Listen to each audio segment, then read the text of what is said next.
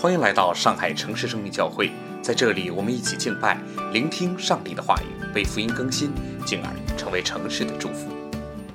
耶和华按着先前的话眷顾萨拉，便照他所做的给萨拉成就。当亚伯拉罕年老的时候，萨拉怀了孕，到神所说的日期，就给亚伯拉罕生了一个儿子。亚伯拉罕给萨拉所生的儿子起名叫以撒。以撒生下来第八日，亚伯拉罕照着神所吩咐的，给以撒行了割礼。他儿子以撒生的时候，亚伯拉罕年一百岁。萨拉说：“神使我喜笑，凡听见的必与我一同喜笑。”又说：“谁能预先对亚伯拉罕说，萨拉要乳养婴孩呢？因为在他年老的时候。”我给他生了一个儿子，这是上帝的话。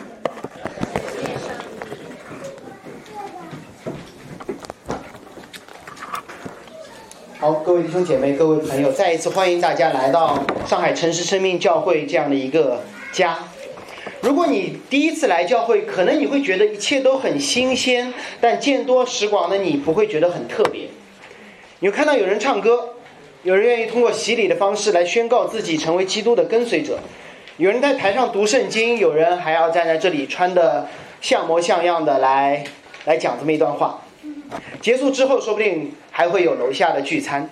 这一切好像又很特别，但也没有什么特别之处。大家一起唱歌是常见的事，有人加入某个组织，通过某种仪式也是常见的事，有人在台上讲话也是常见的事。那今天有什么特别之处吗？如果你认识刚才的那两位，或者当中的任何一位，那你就会觉得这场聚会很特别。同时，如果你知道这间教会是从去年两月份开始，经历了疫情的高峰，经历了人来人往，经历了聚会当中隔壁楼发现疑似，经历了聚会之后地铁因为台风而停止，外在的环境来看。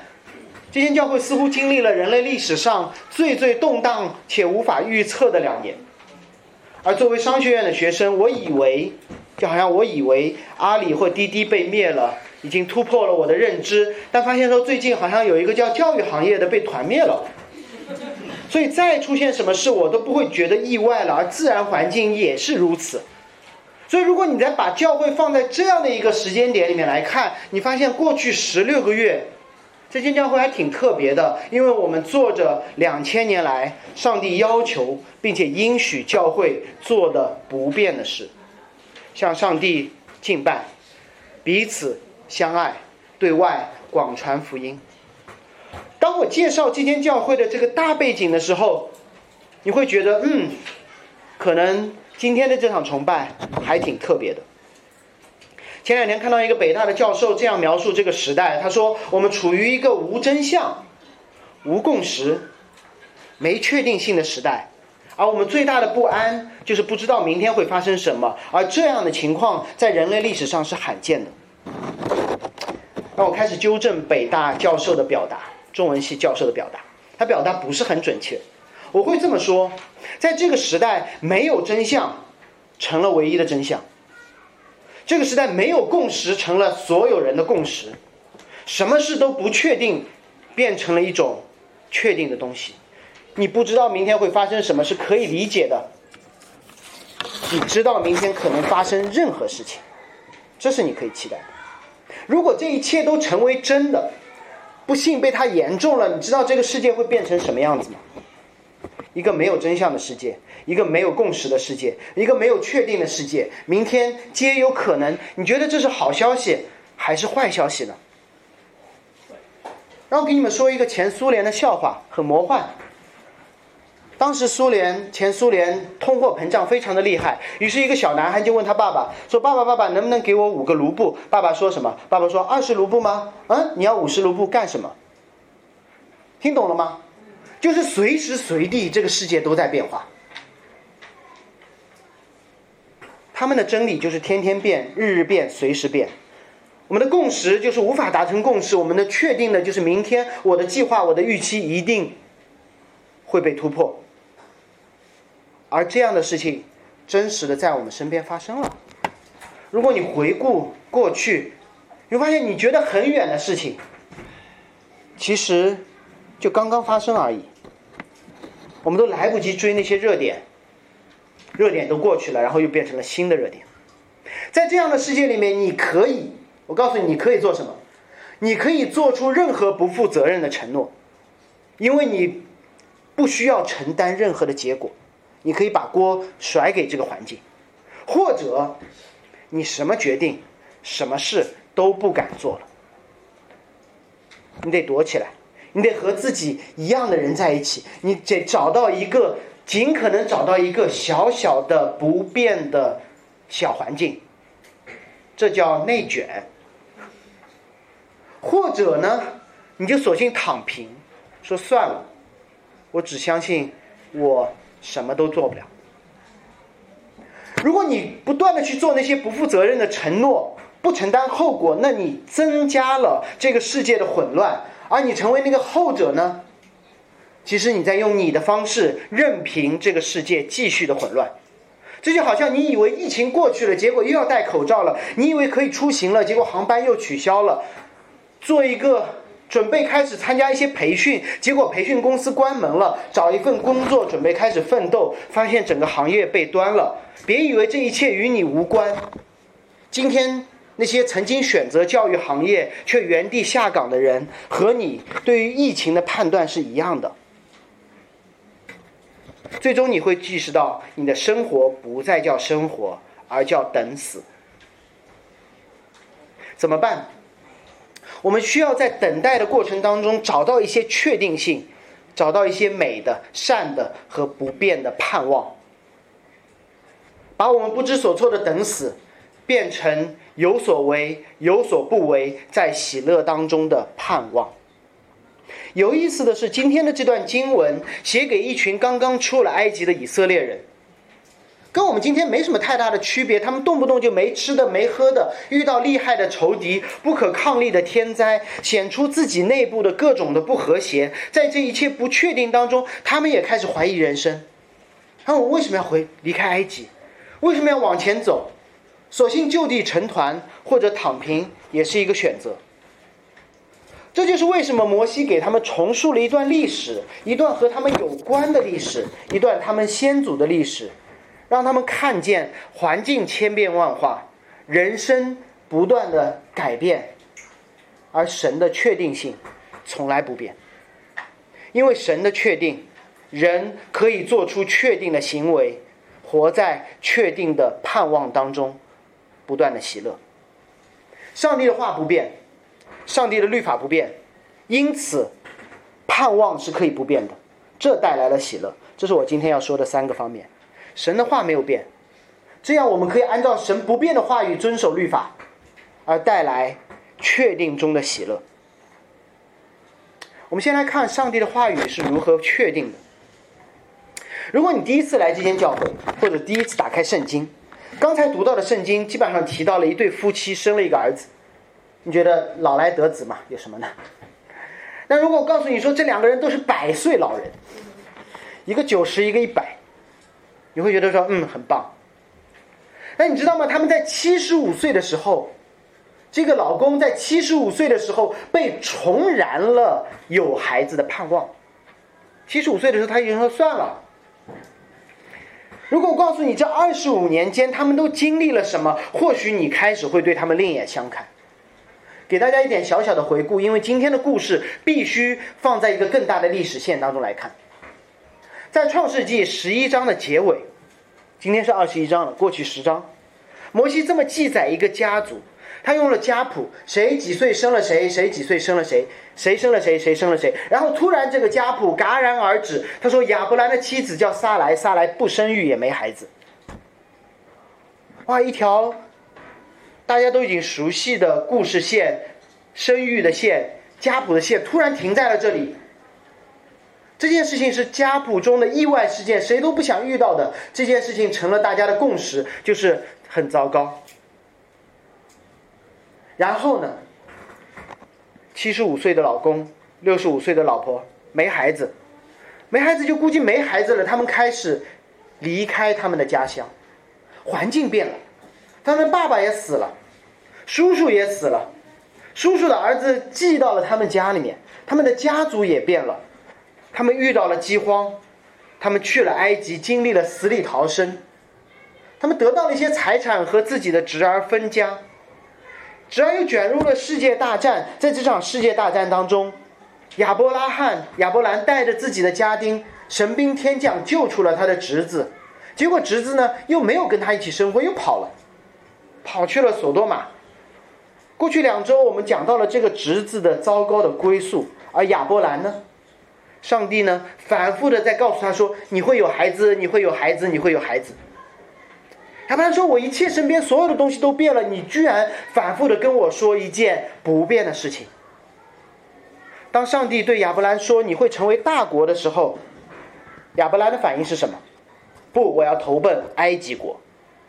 那么这是那次讲到的时候，上帝刚刚对亚伯兰说你要成为大国，亚伯兰说太好了，我要去投奔另外一个大国。当亚上帝告诉他你要有自己的后裔的时候，亚伯兰说什么？我这么老了，你不知道吗？你还不懂我吗？我家里的仆人以利以谢可不可以？上帝拒绝了亚伯拉罕、亚伯兰的方案，走过劈开的深处，让他知道说这事儿你说了不算，你的身体说了不算，你家庭的结构说了不算，我说了算。结果亚伯兰没有听神的话，听了老婆的话，走捷径，和他的使女夏甲生了一个儿子。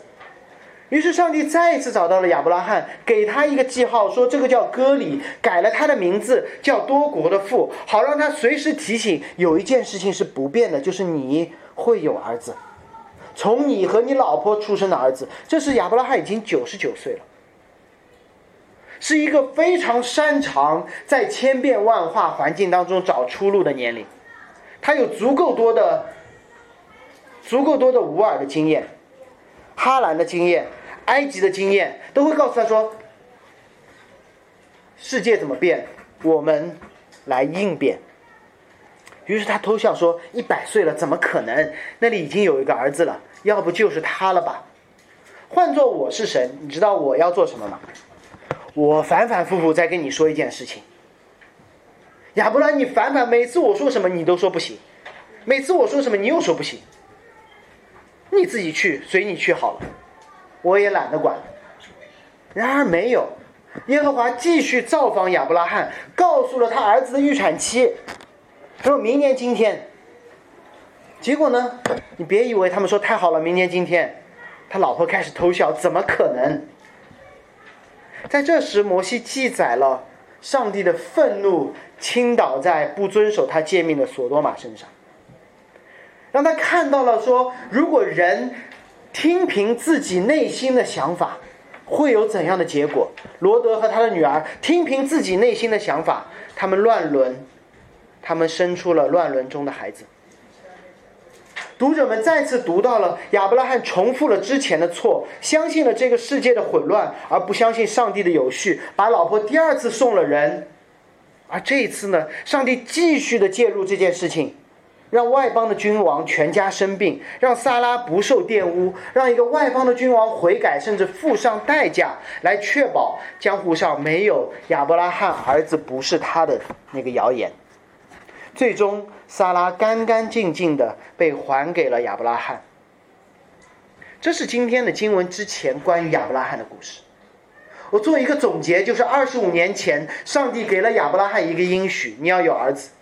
在二十五年的等待当中，亚伯拉罕不断的找自己的出路，走捷径，忘记上帝的话，相信自己内心的声音，而上帝一直在说：“你会有一个儿子，你会有一个儿子，你会有一个儿子，你会有一个儿子。”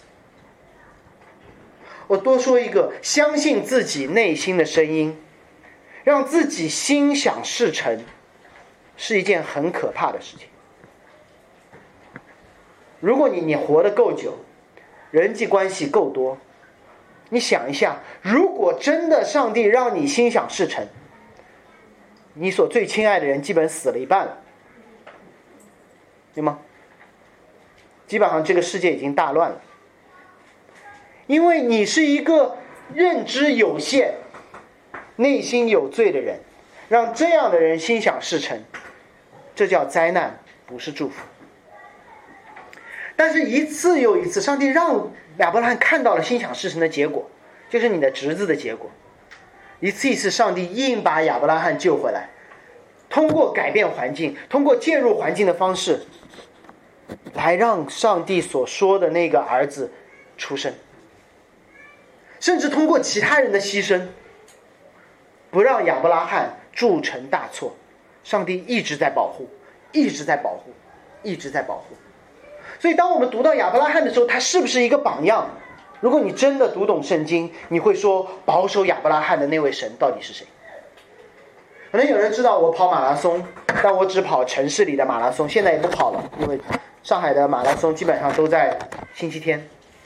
但是在这个圈子里的话，你就会知道说，世界上有许多奇奇怪怪的马拉松，有些是去高原跑的，有些是去南极跑的。但有一次，我有一个朋友告诉我说：“你知道吗？我刚刚跑了一个我觉得最酷的马拉松。顺便说一下，也很贵。”我说：“是什么马拉松？”网上你们可以查到，叫非洲猛禽猛兽马拉松。非洲猛兽马拉松，在大草原上，你和野生动物同跑。跑的时候，你边上不仅仅会有水牛、长颈鹿、羚羊，还会有犀牛、狮子、大象、美非洲豹。然后我就好奇问说：“是不是因为我跑得比你慢，所以你要带我一起去？”听懂了。于是我就好奇，我说：“你是怎么保命的？听上去这个比赛死亡率还蛮高的。何况他居然让我看到了他跑步的过程当中，和那些和他边上的一头。”狮子和犀牛的自拍，然后我的朋友告诉我说：“不用怕，放心的跑，路上还能拍照，保证你活到终点。”这是主办方说的。我说：“你凭什么相信这个主办方？首先，你不可能相信你的速度，对吗？你肯定跑不过那个豹，而且你还会受试探要拍照。”他说：“主办方说了，而且主办方不断的说，而且主办方证明了。”我说：“主办方怎么证明的？”他说：“几乎每一个人都会配一架直升飞机护航，用高音喇叭惊吓边上的动物，用橡皮子弹帮你打出一条道路，有必要的时候，在这架直升飞机上面还架了一台加特林冲锋枪。”确保一些不守规矩、离开赛道挑衅猛兽的跑者不至于被猛兽咬死。真的，你们去看那场比赛，所以那个比赛非常的贵，可能是最贵的。因为什么？因为主办方说我说了算，主办方的那个 slogan 那句口号叫“能跑多野，跑多野”，不是能死多惨，死多惨。于是我得出了一个结论：不是你这个跑者有多厉害，是主办方真的说到做到。主办方真的说到做到，不管是谁付的代价，是保守你跑这一条路活到底的那个主办方真的很牛。这很像亚伯拉罕的一路，知道吗？他想抄近道，他想放弃，他不守规矩，他停下来躺平，但是神还是一路把他带到了今天的第二十一章。为什么？耶和华按着先前的话眷顾沙拉。便按照他所说的给萨拉成就，不是因为你多好，不是因为环境多好，是因为神说我说过了，我要负责到底。摩西通过重复的这些字来强调他要说的重点，他来眷顾萨拉了，不是因为人的好行为迎来了神，不是人靠自己的努力找到了神，而是神说我就是要对你好。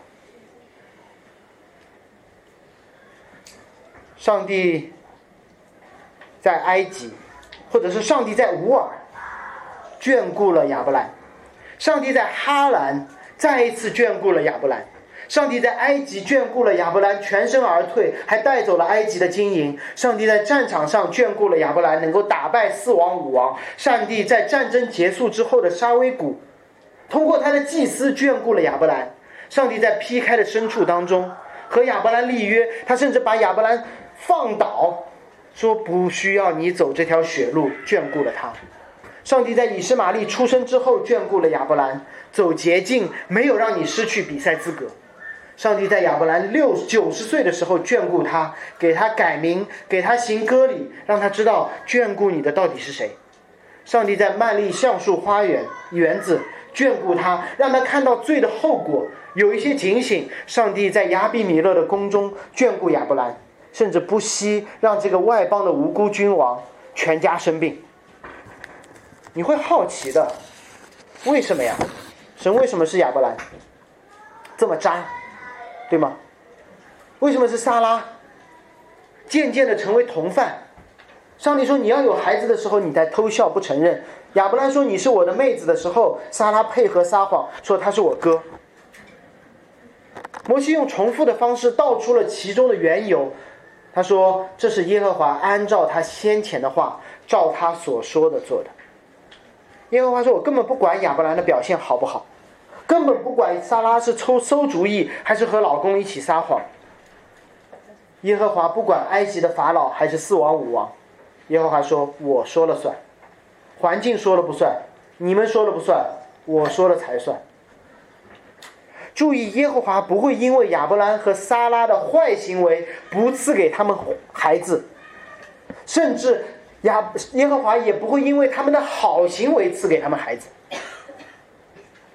摩西没有说，因为亚伯兰离开了乌尔，听了你的话，所以你赐给他孩子。没有说因为亚伯兰对罗德慷慨，所以你赐他孩子；没有说因为他遵守你的律法，给孩子行割礼，为那个城求平安，所以你赐给他一个孩子。上帝说：“因为耶和华说话算话，所以你赐给他一个孩子。”上帝赐给亚伯拉罕和他的妻子孩子，仅仅是因为神应许他们要成为大国。上帝指着用造人的尘土说。你知道谁造了亚当吗？我要给你一个孩子。上帝指着天上的星宿对他们说：“你知道谁把星星放在天上吗？我要把一个孩子放在撒拉你的子宫里。和你们的好行为、坏行为都没有关系，和你们的环境没有关系，和你们在哪里没有关系。这是上帝主动的眷顾，因为他的主权。神的话从来没有变过。在乌尔，神这么说；在哈兰，神这么说。”在曼利橡树，神这么说；在亚比米勒的宫中，神这么说；在埃及，神还是这么说。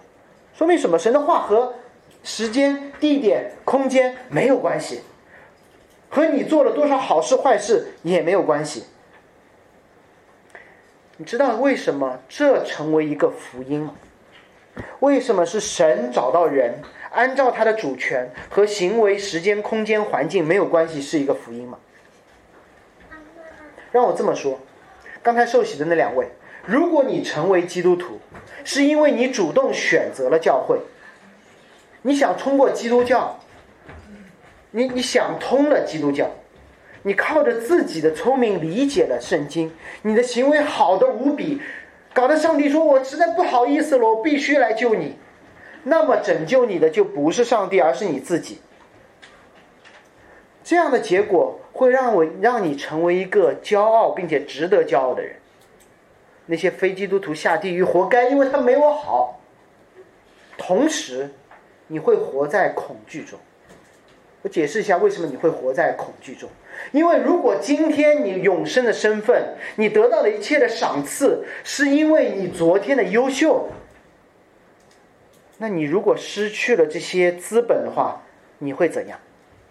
你会害怕，你会害怕我是不是像昨天一样理解圣经？你会害怕你是不是像昨天一样遵守上帝的律法？你会害怕你改变了一下环境，我应该怎么样改变？我认识一个很朋友，他是犹太人，从小遵守圣经的律法，十二岁的时候还可以用希伯来文背诵摩西五经。他不仅仅遵守上帝的律法，以色列国家的律法他也遵守。所以他在职业发展最重要的那一年离开了华尔街，去祖国服兵役。按照他的话，或者基督徒的话来说，上帝没有亏待他。当他兵役服好之后，这么说，在他服兵役的时候，正好他错过了华尔街的次贷危机。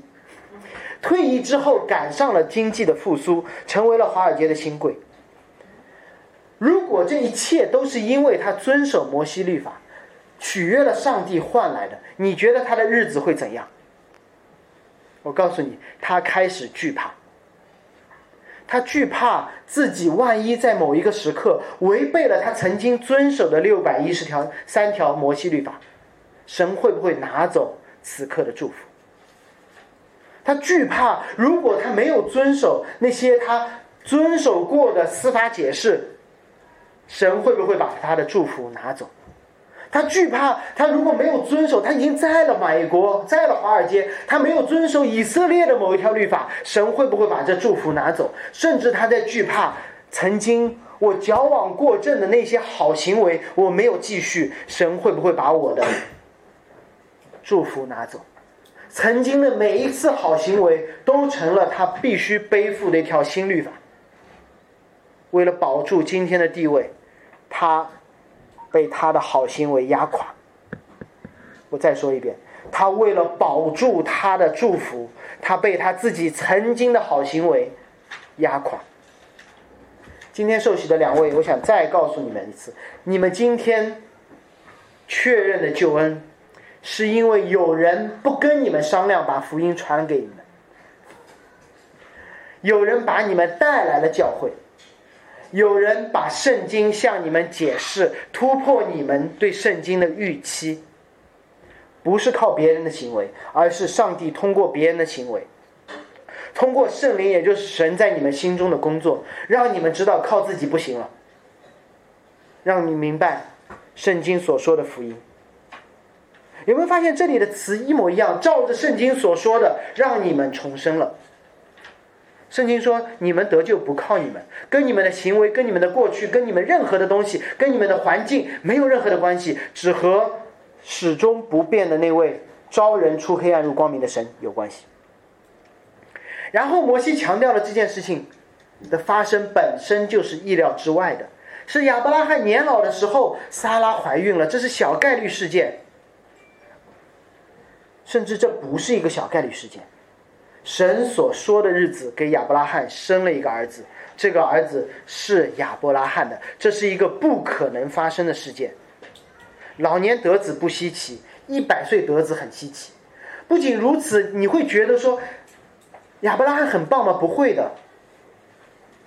这时候以色列人读到这段的时候，他们会问那些好始终没有孩子的人，会问说：亚伯拉罕和撒拉怎样在九十岁、一百岁得到儿子吗？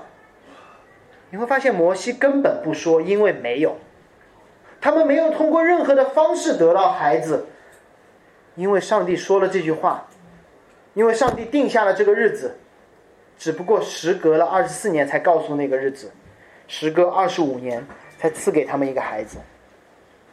摩西的目的何在？摩西为什么说了一些不说一些？摩西就是要让大家把怎么办的好奇心给灭掉，因为我们都会关心怎么办，怎么才可以。当我们问神啊，我怎么才可以的时候，神说：恰恰你违背了你所相信的那个福音。福音就是你什么都做不了，唯独靠神。你要把怎么办的好奇心转到神是谁的这个焦点上来。我的那个朋友跑完了非洲的那个马拉松，我根本不会问他你怎么办，我会问他说主办方干了什么。所以在这样的故事当中，我们应该问的不是怎么使你老来得子，怎么发生一些神迹奇事，而是那位神到底是谁？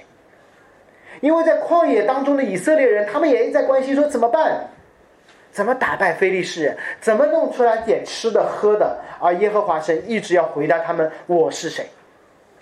没东西怎么办？耶和华神不是只是给他们天降粮食？神说：“我从天降下粮食，好让你们知道耶和华是谁。”结果以色列人说：“哎，这粮食是什么呀？玛纳。”他们只愿低头看方法，不想抬头看上帝。当以色列人没水喝的时候，他们开始争闹；当他们没神拜的时候，他们开始造金牛；当他们看到看到非利士人高马大的时候，他们开始退缩，因为他们只希望在千变万化的环境当中随机应变，而不关心那个始终不变的神，更忘记了整个故事的导演是谁。如果他们真的回顾自己的经历，他们会发现说，神根本不是临时出来帮忙的神，是一步一步给这个演员说戏，甚至剧透了结尾的那位好导演。天天听导演不行吗？不行，就是要改剧本。你知道最糟的演员不是糟在他的演技上，最糟的演员是天天想做导演。最好的导演是什么？神给我们看到了一个最好的导演，他完全知道自己的演员有多糟，他完全知道这些演员想做导演，所以他通过改变环境，通过特定时间的介入，依旧让整场救赎历史的大戏完美的呈现在他的计划之中。这是好导演。我知道今天你们有人。观礼的时候买了三张票，三张机票才来得了上海，一张取消了，一张取消了。但是你想过没有，真的是靠你成功的规划来到上海的吗？神只要让你小区隔壁有一个病例，你就出不来门，对吗？你今天每一个人坐在这里，你觉得是我今天早上做的决定来到今天吗？二零二一年八月八号来到这个地方一起聚会的吗？都是按照神的计划和神的日期定下的。一个小小的事件都会让你来不了这里。是神改变我们的环境，改变我们身边的人，改变我们的内心，让我们这些生活在没真理、没共识、没真相、不知道明天会发生什么的人们，遇见一个无论人如何、环境如何都不改变的上帝。在这样一位上帝面前，亚伯拉罕的反应是什么？他说：“我要给我的儿子取名叫以撒，生下来八天，我要给他行割礼，按照神所吩咐的。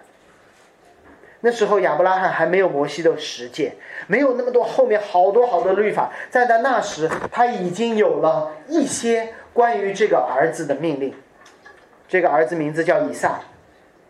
上帝说：凡你生在你家中的，都要受割礼，加入这个神圣之约的家庭。”好让这个孩子从小看到自己身上那个歌里的记号，就知道说我的人生我说了不算，不是由我不由天，是我说了不算。亚伯拉罕说：“你没有孩子，你有孩子，你说了不算；你的孩子归不归上帝，你也说了不算。”所以，如果你要得，你得到了上帝的祝福，是上帝说了算的。那得到祝福之后，你的人生，你觉得谁说了算？让我换一种说法：如果这个儿子是上帝赐给亚伯拉罕的，那么如何对待这个儿子，是亚伯拉罕说了算，还是上帝说了算？如果以色列人被上帝带出埃及为奴之地，是神说了算的，那么他们出了埃及之后如何生活，谁说了算？今天受洗的这两位，如果你们因着上帝的恩典而成为了基督徒，那么你基督徒的生活怎么过，谁说了算？让我把这一系列的问题藏在心里，再问大家一个问题：有没有想过，为什么上帝要让亚伯拉罕整整等二十五年，才有这个儿子？这二十五年间发生了什么？这二十五年间，亚伯拉罕不断的说：“我说了算，行不行？”我说了算行不行？上帝允许他不断的试错，不断的磨合，或者说不断的被上帝训练，通过任凭他随心所欲，然后上帝承担结果的方式，训练他成为一个愿意遵守上帝律法的人。这是二十五年的价值，这是基督徒，上帝允许你犯一些错。神通过其他人或神自己承担后果，来帮助你慢慢成为一个一群愿意相信、遵守上帝律法的人。我听说今天下午你们当中有一些人要去迪士尼，这是个很好玩的地方，大人小孩都喜欢，甚至有一刻你会觉得在地如同在天，百去不厌。如果这样说，如果我送你一张迪士尼的门票，我买单，年票吧。一千四百块，我付代价让你享受地上的乐园，最好的乐园。我认为，如果你从未去过迪士尼，你听说很好玩，你是被告知那里很好玩的，你是被别人买了单，你要进入乐园的。那我问你，当你踏进那个乐园，看到那个城堡的时候，你会做什么？你会找到一个凳子，打开你的电脑，开始加班吗？还是找一个长椅躺平，或者找一个太阳无法直射的地方，开始玩王者荣耀？反正有人买单了嘛，我就换一个地方过我原来的生活。不可能的，对吗？不可能的。如果你这样做，要么因为我们关系不太好，要么你不知道迪士尼有多好玩。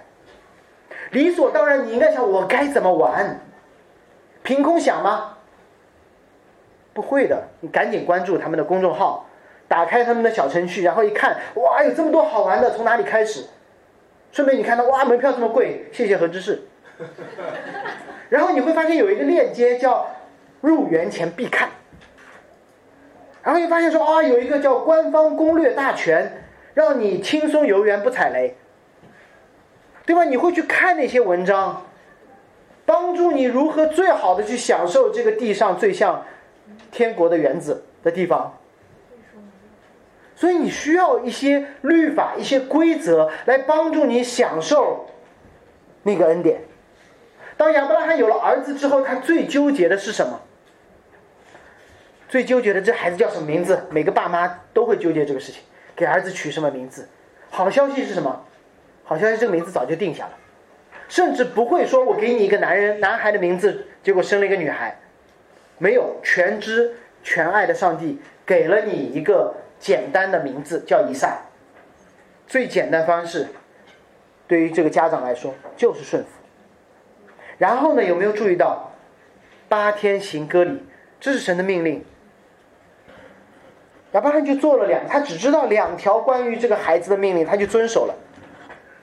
到底是母乳还是羊奶？妈妈要不要坐月子？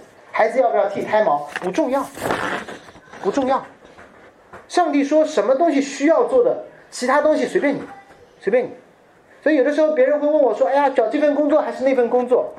我说：“神已经给了清晰的，如果是贩毒，不要去做；如果是杀人，不要去做；如果是卖淫，不要去做；如果是零零七。”冒犯你的安息日不要去做，这是神清楚的律法。如果是其他的，随便挑，说明神觉得不重要，给你自由。所以信主之后，我们的工作可不可以自由选择？可以，但是不能杀人越货卖淫零零七，因为律法说了，不可杀人，不可偷盗，不可奸淫，不可不守安息日。信主之后，配偶可不可以随便的选择？可以，但是律法说了，嫁娶在主里。信主之后，可不可以偶尔躺平不作为？可以，但是你会错过园子中许多的美好。还是迪士尼的例子，我相信你任凭功课做的再好，第一次进园子，你会眼花缭乱，你会不知道从哪个队开始排，你一定会绕路或者是迷路，你一定会后悔。哎呀，如果及时约那个快速通道，可以多玩一个。你会发现，说前面玩的太疯，烟花秀的时候你睡着了，甚至你会会后悔自作聪明的看网上那些非官方攻略而得不偿失。你会在地铁口买一些便宜的只要二十块的东西，结果发现到了门口不能带进去。这是亚伯拉罕七十五岁到一百岁这二十五年的经历，你一定会经历到的，你一定会后悔的。但是你会在后悔当中感恩神始终不离不弃，因为神说我说了算。在这个过程当中，你需要同伴的提醒，你需要上帝主权的干预，你需要神不断的不断的对你说话。当你一百岁的时候，你可以去开始帮助新的人、新入园的人说：“来来来，我带你不走捷径，我带你不绕弯路，我带你怎么去享受。”神国的美好，但是同时你也会告诉他说：“我知道你会跟我一样犯很多的错误，但是我们的神不会因此而离弃你。”这些话我和受洗的两位前两天、过去一周都说过了。不要期待进入教会就日月静好，但是你可以期待和同样和你一样的一群人一起犯错，彼此提醒，一起悔改，共同成长，一起走弯路。但始终的彼此不离不弃。这是上帝与我们同在的方式。当我们经历神的恩典的时候，我们一定会开始愿意遵守上帝的律法。当我们应遵守上帝的律法的时候，我们一定不会觉得这是重担，而是神的祝福。慢慢的把我们带向他所应许我们的那个盼望。这时候，我们必定会产生极大的喜乐。第六节，撒拉说：“神使我喜笑，凡听见的必与我一同喜笑。”不仅撒拉笑。其他人也可以笑，莎拉为什么笑？我真的得了一个儿子，哪怕我把夏甲给老公代孕，哪怕我暗笑上帝的预言，哪怕我配合老公撒谎，上帝没有因为我这些坏行为而遗弃我，上帝依旧祝福我。上帝知道我有多糟，上帝依旧按照他的话来祝福萨拉，这是终极喜乐的源泉。什么是终极喜乐源泉？不是上帝因为我多好而祝福我，是上帝知道我多糟还愿意祝福我。如果我的女儿让我知道她做了一件对的事，于是我对她好，这不值得她高兴，这值得她自豪。但是之前说了，这让她成为一个拥有了一个重担，因为她必须一直好。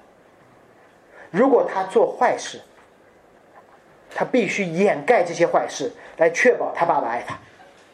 而我的女儿如果知道我对她做的一切的坏事都了了如指掌，还对她好，她可以喜乐。我再说一遍，如果我的女儿知道她的爸爸知道她一切的坏，还对她好，这是值得她喜乐的。总之，莎拉笑了。莎拉因为知道神对我知道我的不好。还祝福我，她喜乐了。他按照上帝清楚的应许，他说：“凡听见我的，听见的必与我一同喜笑。不仅仅我要喜笑，其他人听到我的故事也应该喜笑。为什么？神对她的老公说过的：我要使你得福，万国因你得福。不是我一个人高兴，而是让看见我的人一起喜乐，一起认识这个喜乐的源头。”不是从萨拉身上学一套如何获得上帝祝福的方法，而是在萨拉身上看到一个让他得到终极喜乐的上帝。刚才受洗的时候，为什么很多人都喜乐？与我与上帝对亚伯拉罕说“万族因你得福”是有关的。为什么我们看到一个弟兄一个姐妹受洗了，我们都喜乐，我们拍手？因为上帝对亚伯拉罕说：“万国因你得福，包括中国人。”因为上帝对亚萨拉说：“萨拉说了，凡听见我的，必与我一同喜笑。”你知道吗？刚才我们的欢喜快乐，我们脸上的笑容，是这段圣经的应验，不是因人而异的福音，而是几千年前的预言在这里应验了。最后，萨拉说了一句不太好懂的话。他说：“谁能预先对亚伯拉罕说萨拉要乳养婴孩？因为在他年老的时候，我给他生了一个儿子。到底谁能？亚伯拉罕的父母没有，因为亚伯拉罕的爸爸说你们生不出来的，所以我要带着罗德跟你们一起走。埃及的法老没有，亚比米勒没有，他们只愿意占领。”占有亚伯拉罕的妻子，罗德也没有，罗德只顾着自己的职业发展。只有神早早的就告诉亚伯拉罕，你要成为大国，你的孩子要如天星海沙一般。因为神说了，撒拉为亚伯拉罕在晚年一个不可能的年龄会生一个孩子。如果你看英文版本，会看到一个有趣的小细节，就是当撒拉说撒拉要乳养婴孩的时候，他用的那个词叫 children，不是 child。是一个复数，为什么？因为他说，按照亚伯拉罕的名字，多国之父撒拉会乳养很多很多的孩子，但在这里他只生了一个，直到他死，他也只生了一个。但神好像又说，撒拉要乳养许多许多的孩子，你的老公会成为多国之父。撒拉对神的信心从这一个孩子而来。一个有历史事、一个历史的事件作为证据，他真的生了一个应许中的孩子。作为一个锚点，作为一个开始，萨拉说：“神说了会有很多很多的孩子。”那我的问题是，那很多很多的孩子到底是谁？谁是萨拉要乳养的众婴孩？婴孩们？谁是亚伯拉罕的众子孙？谁是亚伯拉罕这个名字多国之父的那个多国？要么是亚伯拉罕以实玛利啊，萨拉萨拉生的以撒，或者是其他的那很多很多的孩子各成国王，对吗？要么？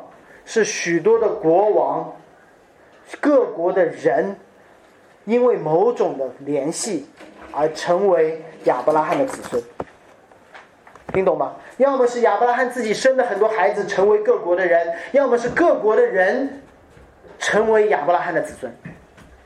那我让我想问大家，亚伯拉罕是怎么成为亚伯拉罕的？亚伯拉罕。是怎么成为多国之父的？是因为他的血统好吗？还是因为他信心的那个对象对了？是因为他的信心。所以最终保罗给了一个答案，他说：“以信为本的，就是亚伯拉罕的子孙。我们以为我们有些人因为血统而成为了亚伯拉罕的子孙，但是亚伯拉罕之所以成为亚伯拉罕，是因为他的信心。”保罗说：“你们可以因为信心而成为亚伯拉罕的子孙，你们因为信心而成为撒拉所要乳养的那众婴孩。信什么？信神主动对罪人说话，信神主动带人从一个旧世界进入一个新世界，信神会给他们一个应许，一个儿子的应许，信神会让人在等待应许实践当中实现的过程当中。”操练我们的信心，信神最终会让这个应许实现。从亚伯拉罕生的这个儿子来看，是上帝赐福于他的应验的记号。那么，那个更大的万国因你得福的约呢？那个记号在哪里呢？早在万国产生之前，上帝就已经给了那个拯救的应许。他说：“女人的后裔要伤蛇的头。”那个时候还没有万国呢，但那个时候有罪人。他说：“女人会有一个后裔产生，蛇要伤她的脚跟。”那时候就开始有一个关于儿子的应许了。然后这个应许越来越清晰，好像亚伯拉罕要离开本族本家，好像撒拉要替人受审判，好像亚比米勒要付出额外的代价。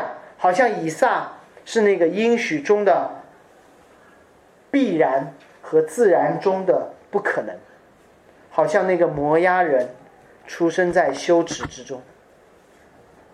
终于我们等到了，亚伯拉罕没有等到，你知道吗？我们比亚伯拉罕更加的幸福，比亚伯拉罕更加的有福。我们等到了，亚伯拉罕在这里，基督在这里，我们在这里。亚伯拉罕只能欢欢喜喜的仰望一个未来，而我们只需要回头看两千年前的那个历史。我们看到了另外一个婴孩的降生。今天我们过圣诞节，就是庆祝那个日子。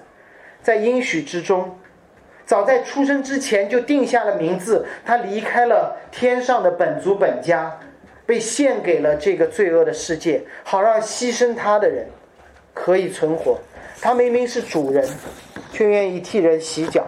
明明是君王，却被人送上十字架。在人看他是未婚所生的那个儿子，是一个羞耻的，而事实上是一个超自然的童女生子。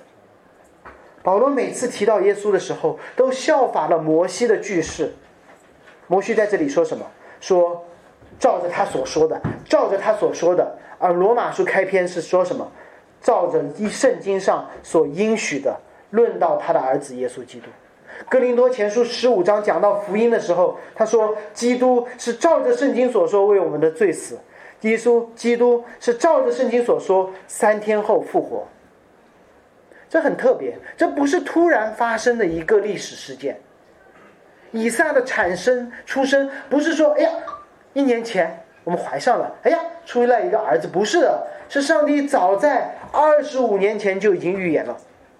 那两千年前，耶稣基督的降生，是上帝早在三千年前，不是有三千年，说错了，在他之前的一千五百年前就已经预言了，当中不断的预言，不断的预言，不断的预言，让你看到基督降生事件的时候，你不得不问：到底这位预言他降生、使他降生的主是谁？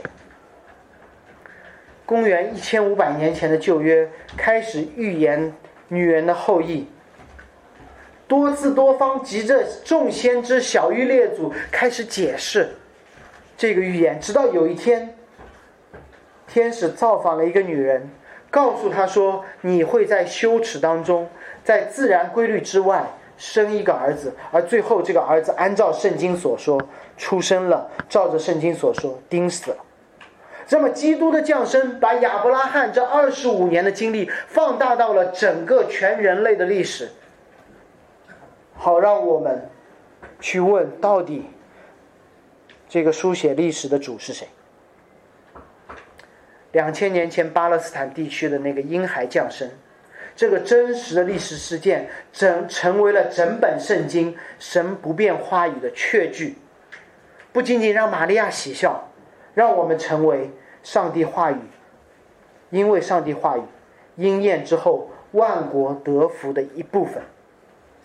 等一下的圣餐，当牧师说这是耶稣的血为我们所流，成为新约，我们可以喝的时候，我们可以称呼彼此为耶稣基督的血亲，亚伯拉罕的众子。这众子不是因为我们的有犹太血统，而是因为我们因为耶稣的血。而同相信一位神。有一天，我那个华尔街的朋友实在背负重担，去了纽约的一所一间教会，一间基督教的教会。刚好台上在讲希伯来书十一章，亚伯拉罕因着信，萨拉因着信。他读到了那段，他不会读的，因为他只读旧约。他读到了那段对旧约的解释，他说：“萨拉以为。”那应许他的是可信的，是应许他的是可信的。然后他突然意识到，他一直以来他的信心是基于自己的好行为，他的信心是自己对于环境的随机应变的能力，而他所信的那位亚伯拉罕的信心，是那位应许他们万国因你而出的神。恰恰是他信心错误的对象，带给了他重担，因为好行为的，因为他的好行为，他被压垮，而最后那一天，他成为了一个基督徒，不是因为他离开了亚伯拉罕，而是他真正的因信，成为了亚伯拉罕的子孙。他说：“我自由了，我只要相信那位神，什么都能做，就好了。”所以最后让我留给大家一个问题：我们所相信的到底是什么？不管在座的基督徒还是非基督徒，我们都相信一些东西的。到底是多变的环境、不断更新的经验、我们有限的能力，还是与时俱进的这个世界的规则？这是我们都喜欢相信的东西。而今天你可以改变你相信的对象，一个用圣经自证超越时空，用复活证明超越规律。并且设立规律的那位上帝，至少如果这位上帝是真的，那是一个好消息。那就意味着我们可以被拯救出这个没有真理、没有共识、没有盼望的时代。我们可以开始信心的一步，去了解这位神，去跟随这位主。我们一起祷告：上帝，我们感谢你，持续对我们说话。几千年来，你的话没有变，人变了，环境变了，时间变了，但是你的话居然没有变。你自证你的时间对时间空间的超越性。我们感谢你，让你的儿子耶稣基督进入这个世界，好证明你的话语、你的应验是真的。求你校准基督徒的信心，在你的话语当中得见光。求你帮助我们在座的福音朋友们，因基督的生平这个历史事件。而认识拯救我们出黑暗入光明的那位主。愿今天每一位在这里的人都遇见你，奉耶稣基督的祷告，阿门。